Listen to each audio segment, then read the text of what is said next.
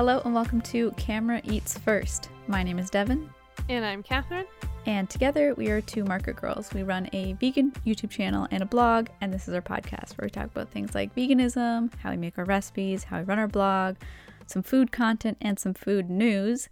And we like to review food movies or food shows. And we thought for October, you know, because Halloween is coming up, Spooky season. yeah, we should do a horror movie that has food as kind of like a significant component of it or memorable component of it. Yeah. Um, I let Devin choose it because Devin doesn't not a fan of horror movies. No. So I thought it'd be best for you to decide which one we watched. Yeah, so you sent uh you sent like a list that you had found and I I went through the list and I didn't really know what kind of movie I was picking. I just picked based on like, oh, this kind of sounds like it would be interesting to see and talk about. I I didn't really look at how scary it would be or like anything about the movie. So I ended up picking a movie called The Stuff or Larry Cohen's The Stuff Yeah. which came out in 1985 and apparently is actually supposed to be like a satire, like a satirical take on horror. On on like uh for anyone who likes horror, like The Blob. Those like weird like blob monster type movies. Yeah, yeah, so I get I didn't uh spoiler alert, I didn't really have to worry about being scared. Yeah, no, definitely not a scary movie. By the end of it, I was fully just laughing at what was happening. like it Truly. just got more and more ridiculous. Yeah, no, it actually did. And I mean, that's the best part about like satire is that it's making fun of itself in a sense. So it can be ridiculous. And I, I was reading up too. So the premise of the movie is that there is this new product that is quote unquote discovered and it is taking over America. People are obsessed with eating it. It's called the stuff. And it's kind of like an ice cream that is a yogurt that looks like marshmallow fluff. Yeah, yeah. You know, like it's a combination of all those things. And people can't stop eating it, except it turns out that once you eat it, you get addicted to it. And then it like takes over your mind. Yeah, I there was that one line in it where it's like, uh, "Are you eating it or is it eating you?" So that's the premise. And Larry Cohen wrote and directed it.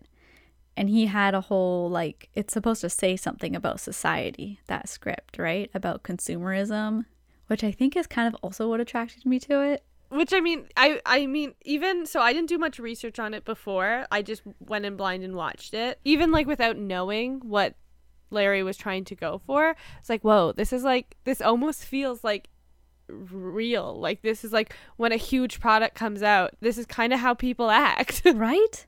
I liked that part about it. If, if anything, that was the scariest part about it. yeah, it's a very sci-fi type movie. You don't really ever really learn much actually about like what this stuff was or why it was addictive. You don't learn much in this movie at all. But it is thoroughly a picture of society even today. Like I know it was made in the 80s, but it still brings true to today. oh, 100%. Like corporations always just trying to make a buck, plus people just getting really really obsessed with the new things. Yep. And not being able to control themselves with it kind of idea. He played into like this bigger, I read all this after I watched it. He had this idea in his head. He's like, you know, we're always eating all of this junk food, even though we know it's not good for us. So let's like have the stuff be kind of the equivalent to that, except that people don't aren't being told it's bad for them. Except, but this is the thing though, you learn in the film too that it's like zero calorie and all this kind of stuff. So, technically speaking, on a nutrient level, it's not bad for you. It's just bad for your mind because it's taking over you, it's like possessing you. But when they said that kind of stuff too, I was like, oh, this is like one of those sketchy things that says, oh, zero calories and it's still sweet. It's definitely good for you. Like, we all know that's a lie now. But like in the 80s when it came out, people were less skeptical of those claims, right? Yeah, I literally there was one point in the film where okay, so like this the stuff is discovered, you learn that it's like just came out of the earth one day.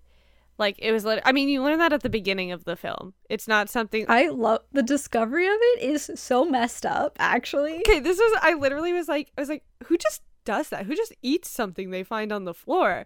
But then I was also like, but like, how do we discover anything is edible? At some point, somebody had to just eat a raspberry or just eat a this or like whatever. to I was too. I was like, that's so gross. Who just like scoops up this white goop that you found on the ground and tries it tries it who does that but then i was like but is that not just like how we find out things are edible or not i mean maybe not now there's like science and things but like before Yeah, I mean, even now, I could see people still doing it. You know, I feel like we've learned a lot about people the past two years, and um, what they think is safe and not safe is not what I expected it to be. So, yeah, I think they might do this. yeah no it's it's it was so because like i kept like being like who does that and I was like wait no we humans kind of do that Yeah, so we can actually.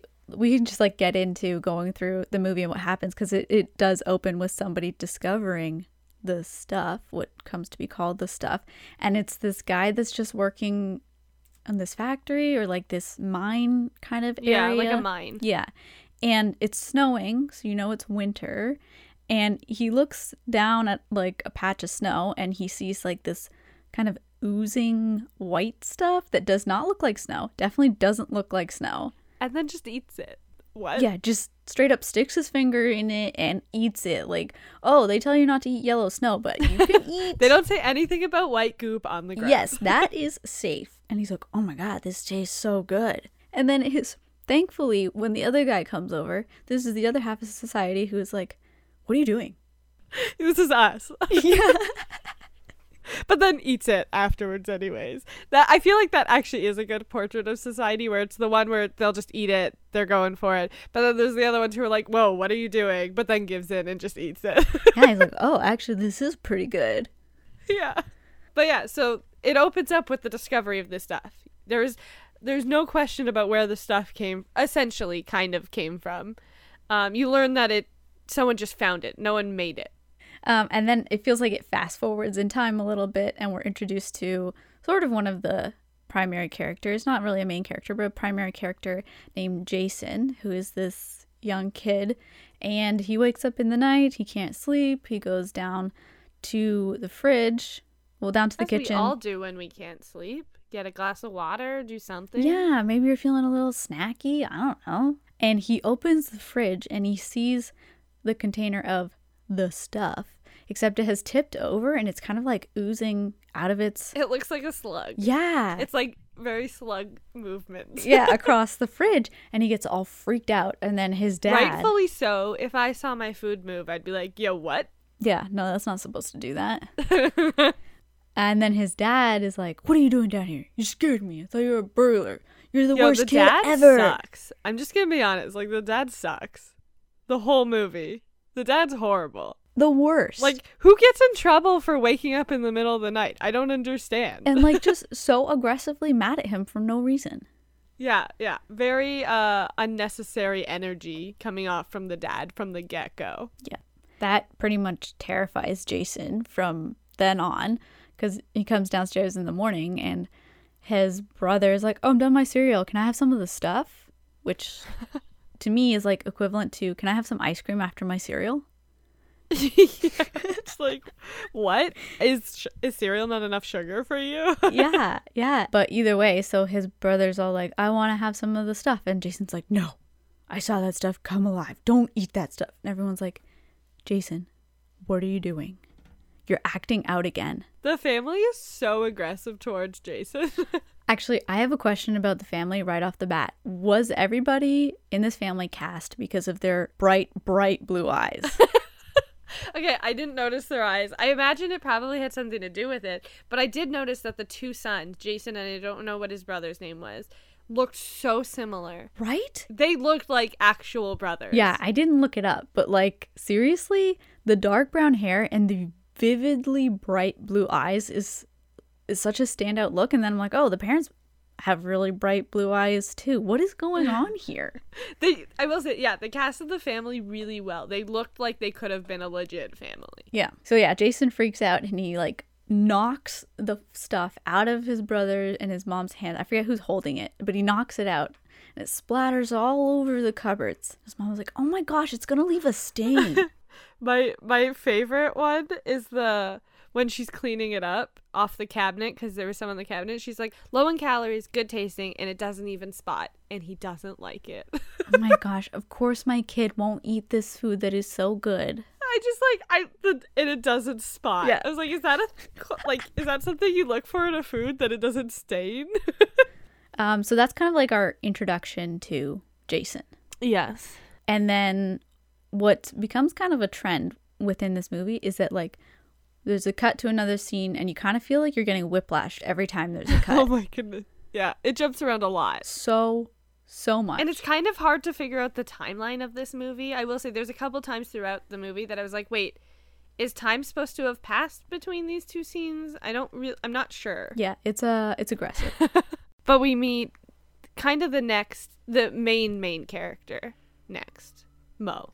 Mo, David Rutherford, but his friends call him Mo cuz he always wants Mo money or Mo something. I hate this character. He has no emotion. In my notes, I started calling him Mr. Wannabe Charmer Right? because Sorry, go ahead. I completely agree. he's like trying so hard to be like James Bond. Like, ooh, yeah, very I- charismatic. yeah, I'm so smooth. I'm so suave. I'm gonna walk onto this boat, and you're I'm you're gonna give me money to solve all your problems. You're scared of me because I've been I got mics in all of your suits because I snuck into your hotel room last night, and it's not weird at all. and I'm like really proud of it, but I'm not really saying it in a James Bond way at all. No. This is it was like they designed this character to be character to be the most charismatic character ever and he's just not. He's terrible at it. Like I'm just like you're just like so socially awkward, which is the complete opposite of charismatic. He's no truly that character who, like, in my mind, I am the most charming thing these people have ever seen. But in reality, everyone's like, What's this guy doing? Are you okay? Are you in Do you need help?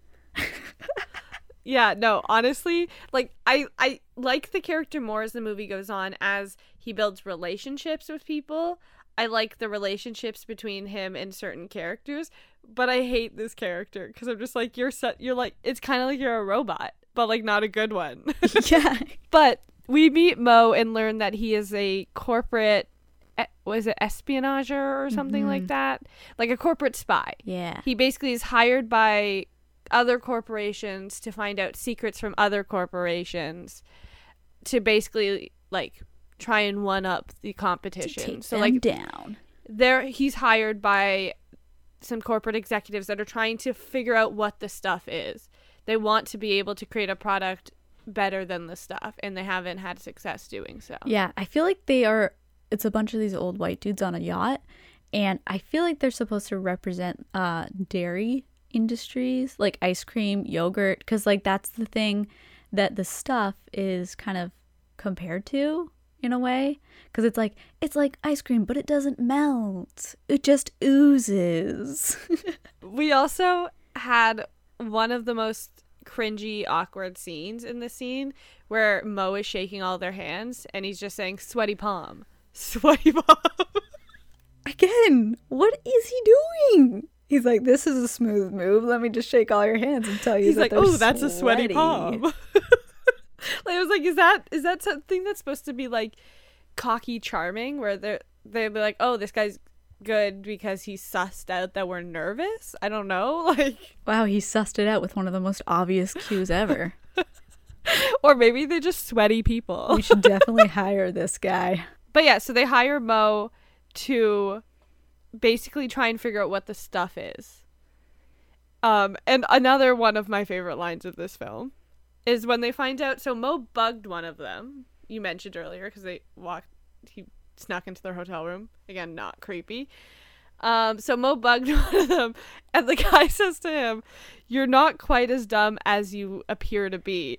And Mo's response is, "No one is as dumb as I appear to be." And I just don't understand. yeah i feel like i had to kind of pause and think on that line for a minute like What exactly are you saying? Do, are you just saying you you're the stupidest looking person? Is that what you're saying? Or are you saying that I act so dumb that it could no one could ever actually be this dumb? I I don't I what? Who says that about themselves? It feels like he took some kind of like knockoff class about how to be charming and has just like Sucks at it. failed it. Yep. But this scene, we also learned that the stuff was approved by the FDA for sale, but that all of the people who approved it, like that were on the committee to approve it, have resigned and no longer work at the FDA. So we get some sus behavior right from the get go. Yeah, yeah. So Mo is all like, I'm gonna go figure it out. Don't worry, guys. I'm on the case. And we also do learn that they say it's like the stuff, they don't actually have ingredients on their packaging because it's a protected recipe, like Coca Cola's like syrup is protected. Which I was like, I didn't really know that was a thing. yeah, it's when he's he's like in a lab with some scientists that I guess he's hired to try to Oh, right. This was the other scene. yeah. Yeah. to try to figure out what it is and they're like oh it's some kind of like there is some kind of living bacteria in it and mo's all like but it's not harmful no and he's like how can they not reveal the contents oh the fda has this thing called the statute of identities rule which is the same rule that protects coca-cola so you don't know their secret syrup Which, like, wow, it our society's been broken so for so long. right Because, like, what is that rule? Who cares? And then speaking of like a broken society, next we kind of get introduced to one of our other main characters. yes. Because we go to a commercial being filmed for this stuff. I will say one of the things was I was like, oh, this is being directed by a woman. Which I thought, yes, that was cool. Yeah, she's directing this commercial shoot. That's great to see. It's 1985. That's not super common. Yeah, and we find out that she was in charge of the whole marketing of the stuff and branding and PR and all that stuff. Yeah, so now she's like this icon because it's the hottest selling product in America. And this campaign they're working on is just a bunch of women in bathing suits and like big coats and just eating the stuff. which like I find hilarious too because like so it's great to see uh a strong female not I, she's not the lead of a movie but you know a strong female character especially in the 80s that's great but also at the same time she's directing something that was definitely written by a man Larry freaking Larry Yeah. yeah just a bunch of women in swimsuits eating the stuff could that be more male energy to you? like, I just don't understand. Yeah, no, it was a a questionable storyline and choice for the whole shoot. I'm not sure where they're going with it, but you know. And I will say one scene that really stuck out, uh, which like again I was like, oh sweet, there's there's a woman in this. I thought it was gonna be all men, um, but then as soon as Mo goes there, Mo goes to the set, and just takes over the set as the man, and everyone listens to him. He basically tells everyone to just stop working, and they listen. Yeah, he was like, everyone go home. yeah. Which I was like, where again, where are you going with this, Mo? Who do you think you Mo, are? you're not cool. and he sits down with her name's Nicole. She's the one in charge of the campaign, and he's like talking to her. And this is also the first time we get a peek of the fact that Mo is wearing cowboy boots with his suit this whole Oh, time. Oh my goodness, yes. Literally, as soon as he he like puts Yeah. his foot up on his knee, and I was like, "Oh my goodness, shoes! Those boots are huge." Right? It just adds another layer of questionability to Mo's entire thought process. Again, nothing against cowboy boots. I love cowboy boots, but the look did not work. No, he's wearing like a full suit, and then he's got brown cowboy boots that just And the suit wasn't brown. The suit was like a light gray. yeah, I don't know. It just it definitely threw me off. It real and it just stood out in the whole scene. I was like, "Those are gigantic boots." Yeah. What is this? So he's like sitting down with Nicole to kind of get an idea about what she knows about this product that she's been marketing. And I don't really know where he goes with that except that he's like, we're going to dinner. I this this scene confused the heck out of me. It was like, what the heck's happening? Like again, another thing that they definitely wrote this character to be charismatic, but because no offense to this actor, I don't know who this actor is.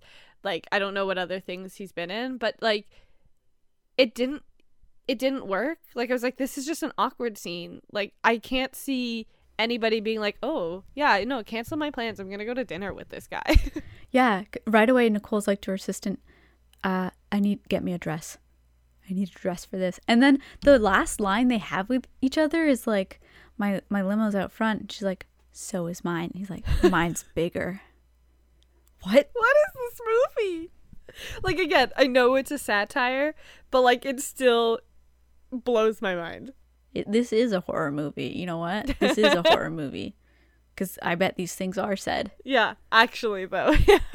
Oh boy. Okay, so we'll leave Mr. Charmer there with his limo talk. Because then we go to a grocery store. we go back to Jason. Yeah. So Jason is walking through the grocery store and he's like looking around, you know, everyone's buying the stuff. It's on all the shelves. So it's like kids eating it while they're at the store and he's like again knocking the products down. He kind of just goes on this tirade. He also just like rips one out of a kid's hand.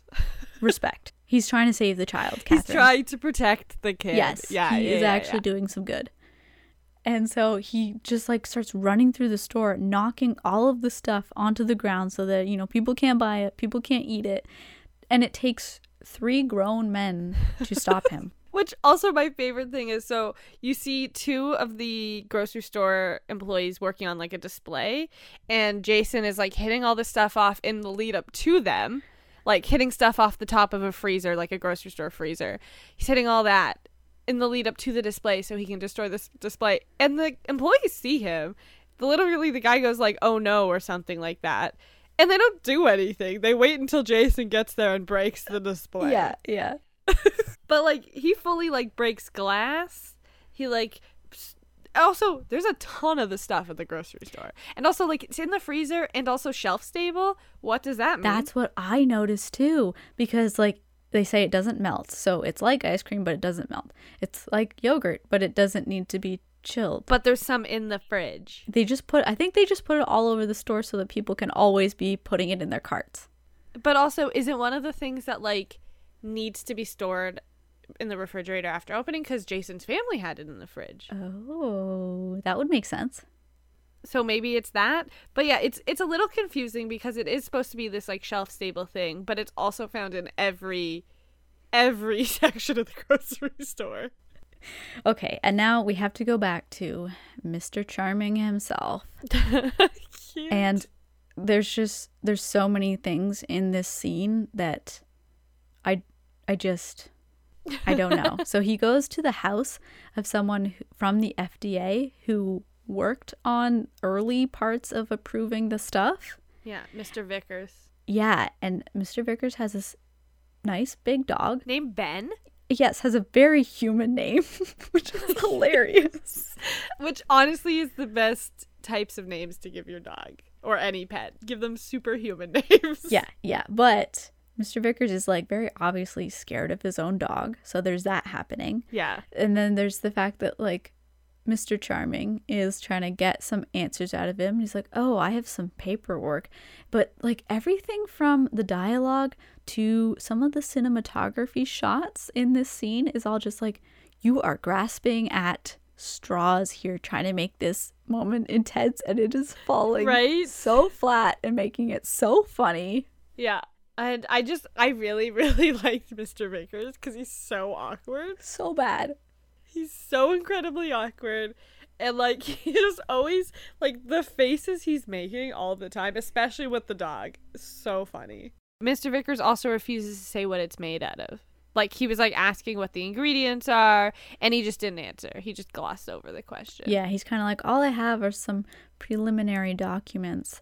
Lucky for you, I keep everything, so let me go get those. And so Mr. Charming is like, hey, Ben, you look hungry. Let's go to the kitchen of this house that I've never been in before. We're going to go to the kitchen and feed you.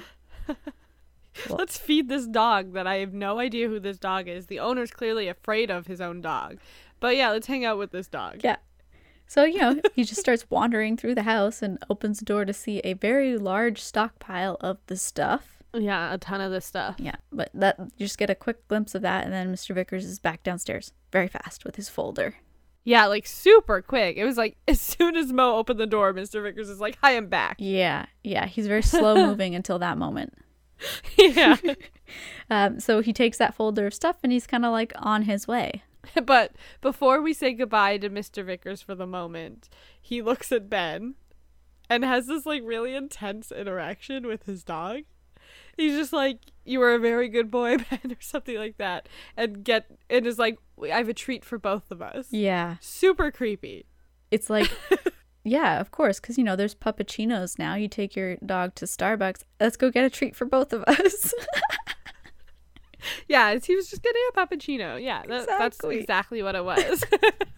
Um. So Mr. Charming is still, you know, he's doing his research right now. He's in very much a research phase, which means he is literally all over the place. I don't even know how far he has traveled, how much time has passed. right? That's the thing. It this movie does not do a good job of really of illustrating first of all where he is and when it is. Yeah, because you get this scene where he's sitting in his car outside what looks like one of those pop up shops yeah. that you would set up, you know, for a new product dropping, but this is just the stuff. And it's 2:30 in the morning and he's all like, "And they're still lined up and going back for more. What's the deal here?" What is happening? I don't know. We get just that like super super short scene and then next thing you know, we're back to FDA guy and his dog Ben. yeah, Mr. Vickers and Ben, who are arguably my favorite duo in this movie. I mean, short-lived and kind of like the first victims that we see. yeah. So we uh so Ben uh, attacks Mr. Vickers. I guess we get the first glimpse of what the stuff does in this scene. And like we learn that obviously Ben's been eating the stuff. This is the treat that Mr. Vickers is talking about. Um and that Ben is also addicted to it. Like the human population seems to be. Um and the stuff just comes out of the dog's mouth. Yeah, it just like starts this honestly, the only verb I can apply to this stuff is oozing. That's all it's ever doing. Oozing, like and not even like when I say mouth, I feel like that doesn't illustrate it enough. It's like coming out of their throat. Yeah, cuz it almost like it actually like extends their jaw. Yeah, they go like rigid. Yeah, so that it's open way wider than it would normally be able to open. And then just like this thing just yeah, it was interesting to see that like I'm curious why the first instance we saw it was in an animal and not a human. Like if that has any significance. You'd think like if you're trying to play on consumerism as like the underlying message, why does the dog die first? Right? Yeah. Like I feel like we could have left the dog out of this. Yeah. If anything, the dog, usually in movies, animals can sense these things and they're like, no. The dog should be the smartest character in this movie. The dog should be like Jason is. yeah. Wow. Okay. Is Jason the dog? He kind of, yeah, he's playing the dog role a little bit. But um, also, uh, gr- I, there were so many great quotes from this movie, and I really enjoy that. While Ben is attacking Mr. Vickers, you hear Mr. Vickers yell, "I'll buy more." yeah. and I just, I feel like there are so many great quotes in this movie. Oh, man. And that, actually, that line is a like good correlation to the overall theme. This thing is literally attacking me, but I will buy more of it. I must have more. yeah. okay, so uh, again, time has passed. We don't know how much time, but time has passed. Yes, Mo is, is now possibly in another state. I don't know. He's in Stater, which is where the tests were originally done so that the stuff was FDA approved. And so he pulls up to this small town to, I guess he needs gas in his car. So the guy in the little shop comes Super out Sketch. and they're both kind of looking around and he's like, Where is everybody? And the gas attendant is like, Yeah, where is everybody? and then this, they both see this car pull up down the street and he's like, Huh, never seen that before. Two strangers in one day. And Mo's like, Yeah, that stuff does tend to happen to me. what is this movie? This whole scene is just, I don't know. There's like this the part two in this scene where like the the gas station attendant really tries to get Mo to go to the bathroom because he like put new towels in there. Like I don't really know what was supposed to happen in the bathroom. so much of the dialogue is questionable for so many of the characters. So I don't really, I didn't really understand that aspect of it when the guy's like, "You, you need to go to the bathroom." He's like, "Yeah, I just put new towels in there." And I was like, "What is ha- What's the significance of the bathroom?" Yeah.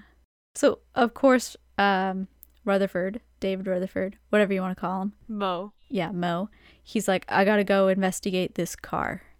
Yeah, so he goes to investigate the car, and we meet the best character in the movie. It's Chocolate Chip Charlie. Uh, yeah, so Chocolate Chip Charlie fully like attacks Mo. but then Mo recognizes Chocolate Chip Charlie. Mm-hmm. Mm-hmm. Because yeah, he's famous. Chocolate Chip Charlie is a famous figure, and because he had a company, but his company has kind of been taken out from under him without his say in it, and it seems like it's connected to this stuff in some way, but I couldn't really follow. Okay, I agree because I was like, when I was watching the scene, so it was yeah, Chocolate Chip Charlie used to own a company. He got kicked out by like his brother or brother-in-law or something like that. I don't know what happened, but he no longer owns this company that he created. But then he was he, he's here investigating why too, and I was like, wait, so is the company the stuff? No, did the stuff like take over his company? Like it was like I don't. I don't really understand where Chocolate Chip Car- Charlie comes into this, but I'm okay with it because I like Chocolate Chip Charlie. yeah, somehow he is connected. Somehow he is very upset about it, and he wants to take down the stuff too. Yeah, and I will say, so Chocolate Chip Charlie and Mo have this like nice scene together. Like, there's a few like nice scenes with them where they're this really cool like crime fighting duo. Yeah. And like it made me like Mo more. Yeah, which also like they should have leaned more into that. I don't really like what happens like in the next few scenes. It was kind of a waste of a character, I think. Truly. So, Chocolate Chip Charlie and Mo go back to the post office and they're like asking the post office guy some questions and he's all like leave us alone. Like, who's us? Yeah, he's super sketchy. he was like really not okay. Yeah, and like he like he wasn't even gonna try and pretend to be okay, like other people have been trying to do. No, he was yeah, full on not okay. So eventually they they just kind of leave that scene, but then you see after they leave the guy go back and he's got a big case of the stuff in the back cuz doesn't everybody. And so Mo and Charlie are walking outside and they're both like, "Do you see that?" Yeah, there's like five dudes walking towards us in the middle of the night. Do you know what we do when this happens? Yeah, we run or we fight them. Just like the dialogue. I know it sounds like I'm delivering it poorly, but really I am doing a good impersonation of the movie. It's great. it's great. Uh, so they have to outrun these five zombie men Yeah, I don't I don't even know. and they climb into a boat and get away. yeah. But then next thing you know, they're in a diner and everything's Which fine. where did this diner come from? Yeah, so they go to a local diner. They ask Mo asks for if they have the stuff. I assume just to see people's reactions, you know? yeah, he says it very loudly and then looks around. Yeah, and then the waitress says they're out and it's like on back order or something like that, like they've been having a hard time getting it. Um, but we learn that's not true because like it's in the back. A lot of It's it. always in the back. it's always in the back. like like a whole, like a lot of it is in Yeah. the back. so I don't really know. Like I guess like is the diner not sharing it with any guest or just these two guests in particular? Because like. I, I was a little confused by that because like, I understand that the stuff makes you like addicted to it and you just want it all for yourself. So like to me is like is the waitress hiding it from everybody and the waitress is keeping it for herself or is it just for other people who are like hooked on the stuff and they can tell that Mo and Chocolate Chip Charlie aren't? Yeah, maybe it's that latter one. But like at the same time, I'm like, wouldn't you want to get them like addicted to the stuff? Like that feels like whatever the stuff is. Again, we never really learn what it is. It feels like it doesn't have that survival instinct that it should for a living organism to multiply and grow and get more people to be addicted to it. Yeah, at least not as aggressively as you see in like a zombie film where the zombie is like, "We must get you. You must become one of us." Exactly. But then like the actual worst part about this scene is that like they cut the Charlie and Mo duo in half so fast. And Mo's all like, Charlie, I need you to go to Washington and tell this guy from the FBI what's going on. He won't believe me, but he'll believe you. Because you're chocolate chip Charlie. Yeah. I wish we had gone to like Washington with chocolate chip Charlie. Like maybe we'd got like we're we jump around so much in this movie. Why couldn't we jump around once to chocolate chip Charlie? Yeah. He just like ha- disappears for like 45 minutes. But like I will say that was like it was at that point in the movie where I was like, you know what, I actually kind of think I like this movie because that duo was so fun to watch. I feel like they balanced each other out because Chocolate Chip Charlie was super charismatic, yes. like actually charismatic.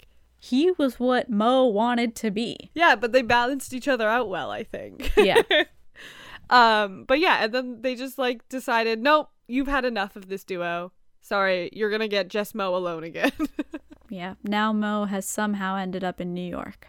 Again, have no idea how much time has passed. It seems to be like the people behind the stuff or people working for the stuff know that he's like trying to like get their secrets. Yeah, like where did it come from? Where this scene where it's almost like a, a woman on the street, like the equivalent of a hot dog stand, but it's the stuff. She picks up her walkie-talkie and she's like, "He's coming," and then this truck, this the stuff truck, Which like they could be they could hide that it wasn't the stuff a little better, you know? Like they were just like, no, let's just run him over in a the stuff van. yeah, she's like, "He's coming now," and so this van comes racing down the street trying to hit Mo, but like none of that made sense. yeah, I, it was so out of left field. I was like, okay, I don't. And again, the movie doesn't clarify this at all either, because I was like, I still can't figure out if it's like, is the stuff poisoning people's mind to think that like to, and they can realize who's kind of onto the stuff, or is it actually just the executives of this company that are like, no, no, no, this guy's trying to find out too much information. Like I had hmm. no idea who was relaying this information to this random lady on the street. That that is a bigger question. Are we being controlled by the products or are the companies doing it? or is it both? I think it might be both. after this, do, do we get more Mo after this, or we go back to Jason? Cuz yeah, we find out why Mo is in New York cuz he goes and meets with this man who's in charge of the distribution of the stuff. Yes. But this man doesn't eat the stuff cuz his doctor says no, which seems to contradict everything else we've said about the stuff so far. Right? Because apparently it's supposed to be this like low calorie, zero calorie, just delicious treat. Yeah. This man knows kind of what Mo is up to and is like, I'm going to offer you this much money so you'll come work for me instead of working for those dairy guys that I know you're working with. And so that's how that scene ends. That's it. Okay. And then we're still in New York and I don't know where Nicole came from. How much time has passed? Because uh, this is the point we learned that they're dating. I don't know what they are doing, but like Nicole is like crying basically because she's like, I convinced all these people to buy this stuff. I'm a terrible person. Help me. And Mo's like, I can get you redemption. We're going to take down the stuff. Oh, and he's honest with her about who he is because he lied to her initially, saying he was like a big oil company guy, Mm-hmm. and he was like, "No, I'm actually not." and then they fall in love. Yeah, just like that. We didn't even get to see their limos and compare. Yeah, like what the heck? Whose limo was actually bigger? Okay, but now we got to get back to Jason because obviously he's in trouble from his little outburst at the grocery store. Yeah, Grounded for life. yeah. In case you didn't know, and he's been like shunned from the family. Yeah, he comes down from his room finally and he finds his parents and his brother like this like picturesque family in the living room watching playing video games together and just eating the stuff. And as Jason's making his way to the living room to find this, he goes through the kitchen and he sees a bag full of food that looks like it's just been thrown out. It hasn't even It's like like so sad. yeah, they didn't eat it at all. And then beside it is another bag that is full of empty containers of the stuff. So Jason's like, oh man, how long was I up there? This has escalated so much. Jason, I had that exact same question. How Yes. long has any of this been going on? And so he goes to see what his family is up to, and his mom is like absolutely buzzing. Yo, yeah, his mom is like on a high. Yeah, His mom was so there. She's like, quote unquote dieting. She's on like the stuff diet and she's lost five pounds in a week, which like, oh no. Um, and is like super happy and and like really intense. Yeah, she is she's clearly very hooked on it. She thinks that it's so good for her because it's giving all these positive results that she wants. Her husband is so happy, her oldest son is so happy. Everything is perfect because of this stuff. And so they tell Jason, "You cannot come out of your room until you eat the stuff." And then maybe you can be a part of the family again. yes, this family is a stuff family. If you don't eat the stuff, you cannot be a part of it. Yeah. So Jason takes his tub of the stuff upstairs to the bathroom. Which, okay, this scene, so he goes upstairs and he's about to go into his room, but then he turns to go to the bathroom and he like peeks down the stairs, I guess, to see if they're watching, which they are, and then he proceeds to still go to the bathroom. Yeah, which I was like, okay, can they not? Can he see them and they can't see? Yeah, I was like, what was the point of him looking down the stairs if we're gonna cut to a scene of them obviously still looking up? yeah, I was like, oh, they heard they heard a door close, so I guess that's good enough. right? He went into his room for sure. Yeah. Yeah, definitely, definitely in his room. But you know, Jason is actually a pretty smart kid. Jason is a smart kid. Yeah, yeah, yeah. Yeah. No, I was just confused by the filmmaking, not Yes. Jason. I think Jason is great. Yeah. Constantly confused by everything in the movie. But yeah, Jason throws the stuff down the toilet. Mm-hmm. The stuff does a cool little like dance. Oh yeah, it doesn't just ooze; it dances this time. yeah, it does this really cool like twisty dance. It's very much marshmallow fluffy. And being the genius that he is, he's like, "Oh, I will fill this tub up with shaving cream." I mean, genius slash. I'm so sorry you had to eat shaving cream, Jason. he had to take one for the team. yeah, for his own mind. So he fills the tub back up with shaving cream, goes downstairs, and he's like, I'm eating it. It's so good. I just want more. And his brother's like, Give me some. He's like, No, I'm not going to share. So he's like playing it really well. Like totally the stuff addicted. Like that is what they're like. But I think he says some things that give him away because he talks about being tired, and they're like, We don't get tired, Jason, because of this stuff. Because we're so well fed now. We're getting exactly what we need that we never get tired. And then I think Jason realizes his family is a little onto him and he just books it. Yeah, he makes a run for it, and this is possibly the best part of the movie.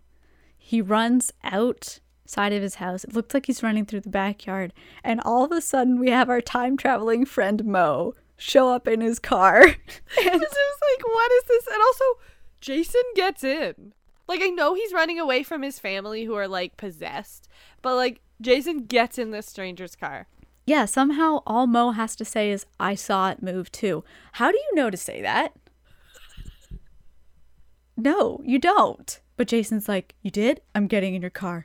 Let's get out of here. I don't know where you came from or how you why you're back here, but, let's I'm go. but like I will say, one of the grossest scenes of the movie was just before Jason runs off. Well, Jason runs off. Um but you see the dad taste the shaving cream, which he thought was the stuff, with two fingers, and it was the most disgusting thing I've ever seen. the dad tastes it so gross. And I was just like, I don't know why this is this is disgusting to me. You're a disgusting person. Get off of my television screen. Wow. Okay, I was okay. so grossed out by that scene. I don't, there's something so creepy about the dad. I really don't like the dad. oh yeah, no, nothing to like about him. No redeeming qualities at all. Um, but yeah, so Jason and Mo are now a crime fighting duo. the new crime fighting duo. I wish Chocolate Chip Charlie was still here. Right?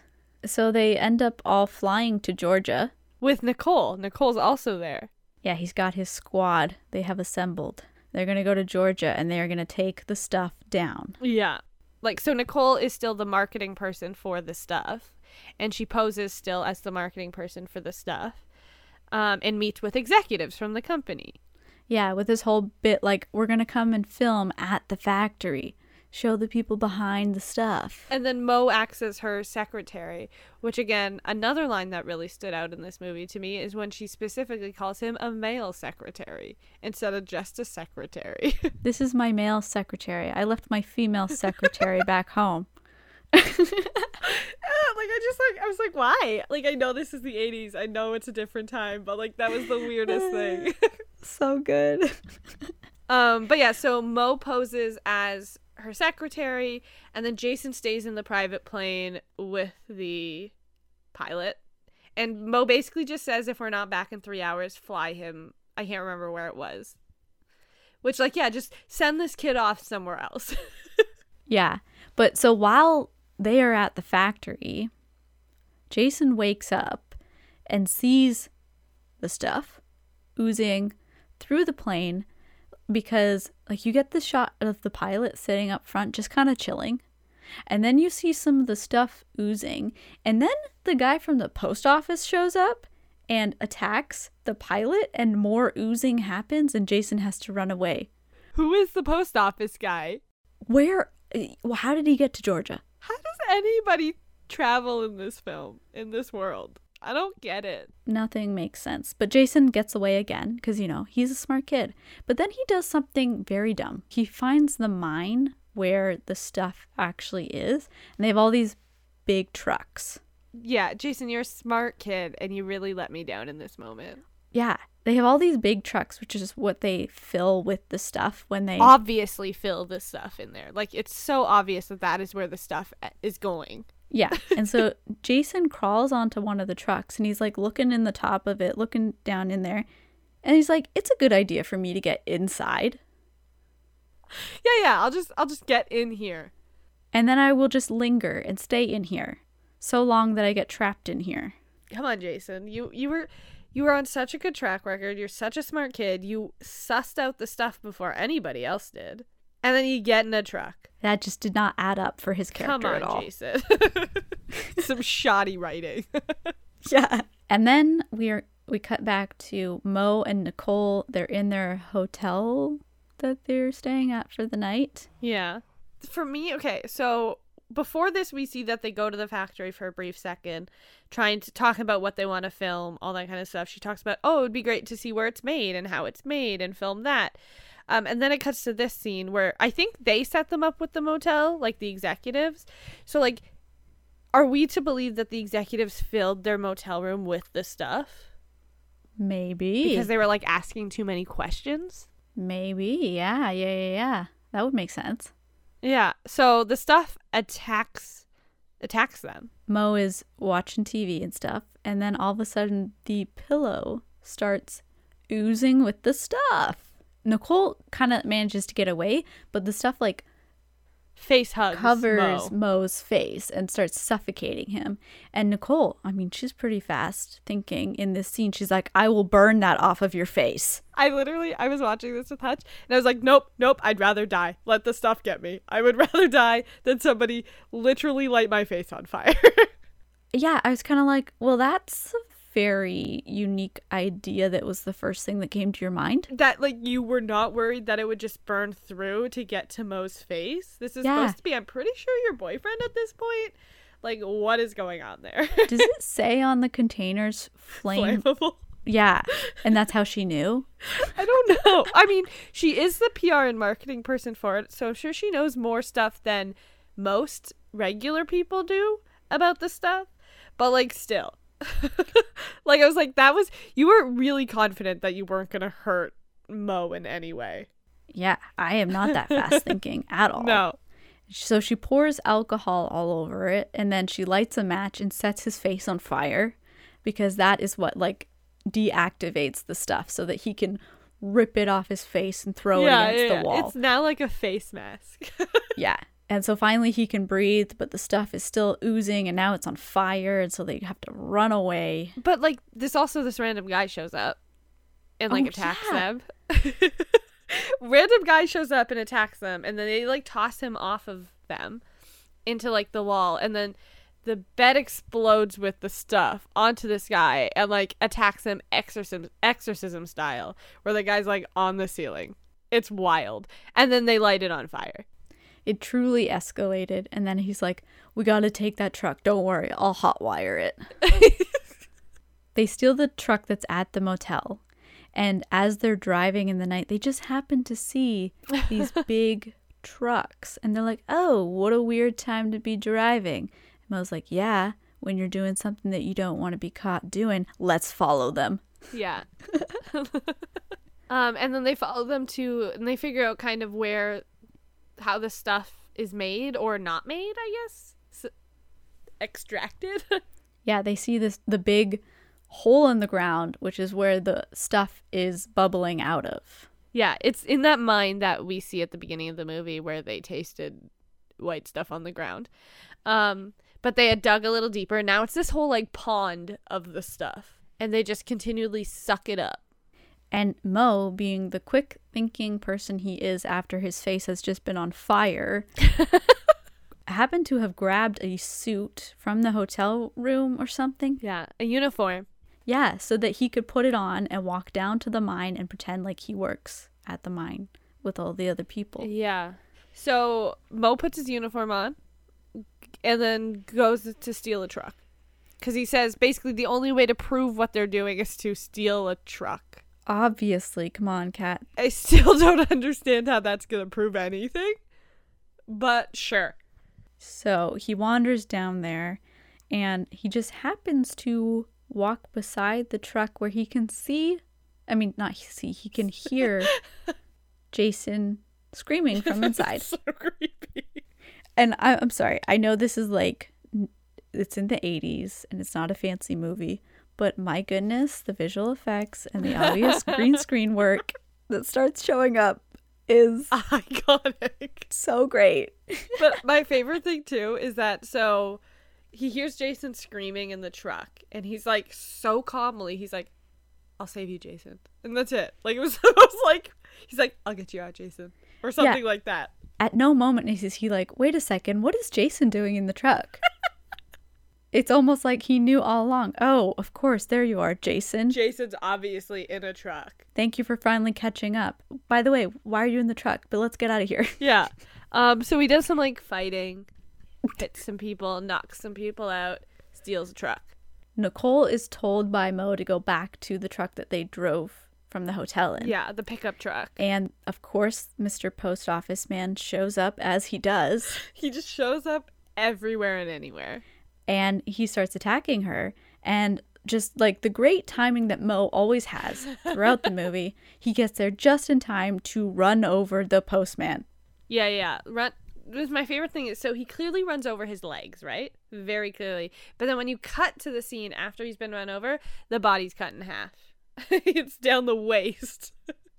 but yeah, so they pick up Nicole, and he gets what's his face out of the back, Jason. Yes, Jason. Um, which like took you long enough, Mo. He's back there with the stuff. Yeah. What are like, you doing? Dodging that green screen stuff so well. so well. Like, and I honestly don't even know. My favorite thing about movies like this is that, like, why did the staff not just consume him immediately? Why did it wait until Jason was, like, on the brink of being saved? Yeah, like it seemed like it moved pretty aggressively in the motel room, but then when it's inside this truck, it's like pretty chill. Yeah, it's like, you know what? I'm on break. Jason's here. He's not going anywhere. I'm just going to chill, toy with him a little bit, Yeah. and then we'll get to the attacking later. And they don't make it very far down the road before they're pulled over by a cop. Yeah. And so they have to fight off the cop. I don't like did we even need that scene? No, not Definitely really. not. There was a few scenes we did not need, for Yeah. sure. So obviously they get away from the cop and they're driving through the night. They drive through a small town and Mo's like, "No, we can't stop in a small town. It's probably controlled by the stuff. We got to go to a big city." Cut to the next scene and they are driving up to a castle in the middle of nowhere. which definitely not a big city and also leads to the worst character in this film The worst. I don't understand who this guy is, why he has a castle, why America loves him, and why he owns two radio stations. we, they go to like this military base it's like a bunch of like It's people a castle. in military Catherine, gear respectful. sorry a military castle yes. with like a bunch of people in military gear and then there's the colonel who is the worst person you'll ever meet um the worst character you'll ever see on television he's the worst um but yeah he's got like america apparently loves him because he like speaks the truth he's got radio stations he's got he's horrible he's absolutely horrendous and i don't know if he was supposed to be like this weird I don't know what life was like in the 80s in America. And I just like, is he supposed to be like this weird parody? Is he supposed to be such a dick? Did Larry Cohen write him and be like, oh yeah, I'm going to say everybody loves him, but it's obvious this character's a dickhead? I could see that. I could see that. It, it- like it, it's so obvious and so extreme that it has to be intentional. right? yeah, because like he's full on sexist, racist, just like He's horrible. yeah, toxic masculinity in every way. the absolute he like comes on to Nicole in one scene and then they were like talking about like saving things and things and he's like and he goes to Nicole and he's like afterwards you can reward me in a suitable fashion the most disgusting thing like I literally I was like I sh- I cringed so hard when he said that and I was like this is so dis- I hate this I hate him so much Like literally, Nicole should have been like, "I'd rather eat the stuff." yeah and Nicole was like kind of fine with it which like peeved me a little bit At first, she was very obviously kind of like, "Oh, what's going on?" And then the next scene where they invade the factory and attack. By the end of that scene, she's all like, "Oh, Spears, she's like cuddling up next to him You're amazing. wow. He's horrible. He's absolutely like it's so hard to enjoy the later part. I mean, this movie's not great, but it's so hard to kind of enjoy the later part of this film because this character's disgusting. Yeah, I don't know. Yeah, we just didn't need to introduce another character at this point, really. we really did not. We could have just brought back Chocolate Chip Charlie to save the day. Exactly. Charlie has been gone this entire time. so Spears and his army, they go invade the factory, take it over. The stuff attacks some people. They escape, Nicole and Jason almost get attacked by the stuff, which seems to be something they get themselves into a lot. which like feels very classic. You know, damsel in distress. This boy who, even though he's like a really smart, intelligent kid, always gets himself into terrible situations. Like it's just they they've stereotyped these two roles. Yeah, but the the point of this scene, I think, is so like Spears sees how messed up this stuff is and what's really going on, because then he's like, "That's it. We're going to my radio stations and we are going to let America know." Yeah, because America trusts this horrible, horrible man. Um, so they go to the radio station, and the best character is back. Yes. So we've got like Nicole, she's back into her PR mode and she's like writing the script for this big broadcast they're going to do. And then Chocolate Chip Charlie, which how does he know where they are? Nothing in this movie makes sense. Chocolate Charlie's like, I know exactly where to go. I know exactly where they are. Charlie, did you even go to Washington, Charlie? Like what happened? there's no way Mo at, knew he would end up there. So it's not like Mo could have told Chocolate Charlie at any moment. Like, I when did Chocolate Chip Charlie find out that this place even existed? I I I don't know what to say. I I literally don't know how he showed up there. But I'm thankful for it. Yeah, so he shows up and everyone's like, "Yeah, Charlie has to be part of this broadcast." Spears, being the racist that he is, is all like, "Hmm, I don't know about that." But everyone else, Jason is like, "It's Chocolate Chip Charlie. He has to. Yeah. to." Jason's like starstruck. Yeah. So Charlie and Nicole go into the one of the broadcast rooms to kind of like talk about the script or whatever, and Charlie's like, "I know what happens when the stuff takes over." Nicole's like, "Wait, how do you know that so well?" And he's like, "I'll show you."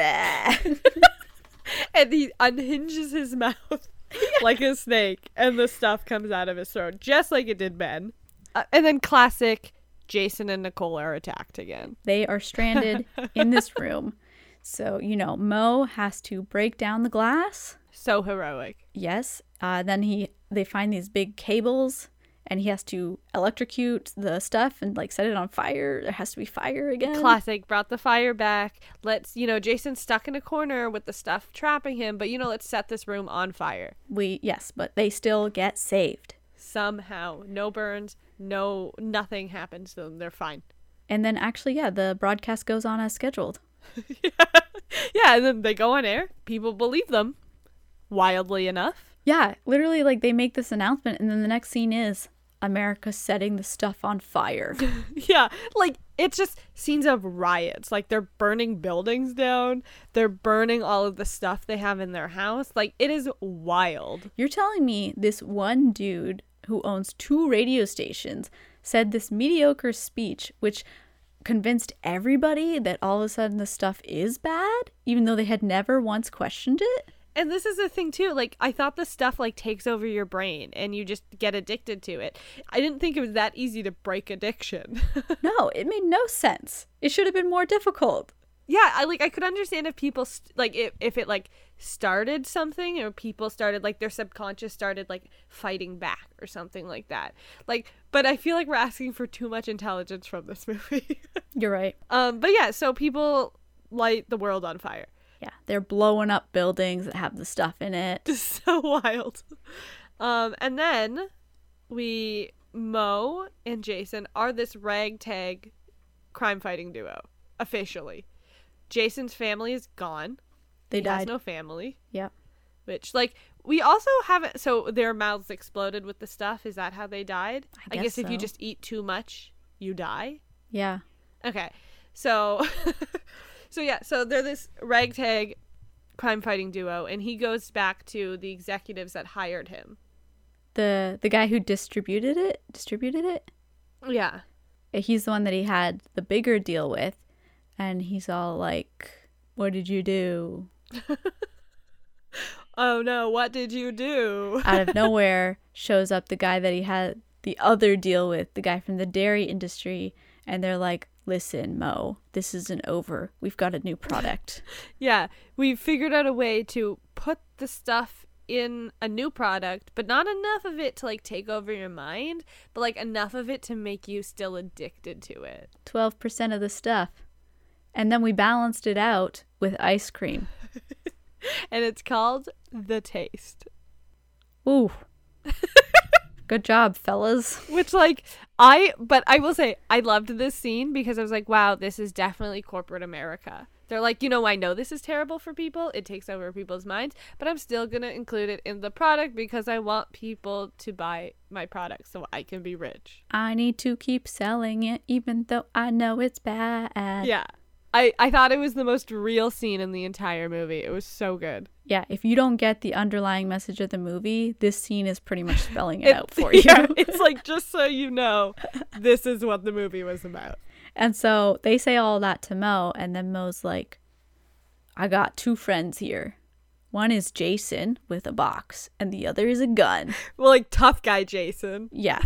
Listen, he's not a kid anymore. His family died. So now he's an adult. He's seen some stuff, you know? And like Get? Jason is so aggressive. Well, he's seen some stuff. He's an adult. He's definitely seen some stuff, yeah. They basically like force feed them the stuff, which is I mean, Jason like pressures them into it hardcore. there was a scene where Jason yells, Eat it, and I just like was like, Oh no. no, why? I'm so uncomfortable. And so they had to just keep eating it until they couldn't eat anymore. And it seems like they just kind of left them to die. Yeah, the stuff was just gonna, you know, run its course. Yeah, exactly. Problem solved. it ends on a like I don't really understand why it needed like I felt like it could have just ended there, but then we get this one extra scene of like people like smuggling in the stuff. Yeah, we're like, oh, there's the street sellers, you know? yeah. You know, like once you ban something, I mean, we don't even know if it's been banned, but you know, once you've banned something, it just all of a sudden the black market's now coming in and it's like, hey, we got this stuff. and then it just ends. And it just ends. We got no resolution to anything. Like I really wanted to know what the hell this stuff was. What was it trying to do? Because like I this movie's supposed to be like a sci-fi horror movie. Mhm. Was it like did did the stuff know what it was doing? Like was it a malicious thing? I want to know these things. Feels like they lost the consistency of the way the stuff works. Yeah. I think it went in so many different directions of what this movie should have been. They just did, they were like, I want to do this and I want to do this and I want to do this, but none of it really makes sense together. Because, like, it really, any, like, all the questions you had at the beginning of the film, none of them get answered by the end. Like, I want to know where the stuff came from. I want to know what the stuff is. Is it, like, conscious? Does it know what it's doing? I want to know what is the point of what it's doing. Like, does the stuff just want to take over, like, human bodies? I don't understand. What is it? I want to know so much. I really want to know what wannabe James Bond course Mo took. Yeah, I want that too because I want to be Mo. Honestly, are there any redeeming qualities about this movie?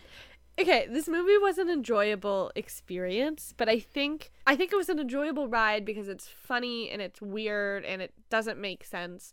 But then I think it loses all of its joy when it actually doesn't close any loops. Like I was like I I'm all here for a hilariously ridiculous stupid horror sci-fi, but you need to answer my questions still. You can't just not write a story that has a proper ending. Exactly. It kind of lost the thread of what it was doing. I just I felt like I really I did got no closure at the end of this film. Nope. And I need that. I'm not someone who likes open-ended films. Like I hate that is my number one pet peeve in movies where like they let the viewer decide what happened. I was like, "No, you're the storyteller. Tell me what happens." I don't want I don't want to pretend to know what happened. I want you to tell me what happened. There is a way to do that that it works. I just think that because this movie had so many flaws along the way, it couldn't be that kind of movie. And it was like, no, I'm that kind of movie. I'm going to leave you to think about what you just saw and take your own, make your own conclusions. And the conclusion that we've come to is that that was nonsense. Do you think this movie could have been better with a different Mo? I wondered that. I, I really wondered how they decided to cast him. Yeah, like I was wondering too, because like Mo was so difficult of a character to enjoy to watch. Yeah. but like I was also I was like, is his like is the fact that I don't like him as a character impacting my ability to like this movie? I don't know, or maybe it is just a bad movie. Or am I really not supposed to like him at all? Yeah, this is, is it purposeful? Yeah. Is he supposed to think that he's like really really charismatic but not actually be charismatic at all? I think so. but I just don't think that word like it didn't register as that it was supposed to be on purpose like that. Yeah. And like from what I read about the movie afterwards, it kind of flopped, which uh, shocking. shocking it flopped, but also because the studio was expecting it to actually be a horror and Oh, not Larry Co- satire. yeah, and Larry Cohen was like, "Well, actually it's not really that." But the studio studio kept kind of like pushing it as a horror. So when it came out, people were like, "This isn't what it Oh. So the studio messed up promoting it. And I don't think the studio even liked it at all. Like when they first saw it, they did take out a bunch of scenes because the studio was like, we don't need these. Maybe that's why it's so choppy. We need it to be more fast paced. it was too fast paced. Oh, it was. Yeah, you uh, you achieved that. They this is the thing. You can't you can't do a fast paced movie and take out vital scenes that you need, which I imagine some of those scenes were vital because half the time I had no idea how people ended up in different locations. Exactly. But I will say, and like I think one of the reasons I wanted to watch it is because it felt like it was going to be a commentary on consumerism, on food and diet culture, and like all of those things. And I feel like it did achieve those things. Yeah, no, I actually I agree. I think it was a very good portrait of like corporate America and materialism. Yes, and the way that we are things are marketed to us and how caught up we get in that process like we do we do have control over those feelings even though they didn't in the stuff, but like sometimes you don't realize how much you're being controlled by things. The stuff. Yeah, and I mean honestly, sometimes you don't have that much control over it. Like cigarettes as an example. Like there are addictive properties in certain foods and certain products. So sometimes you actually don't.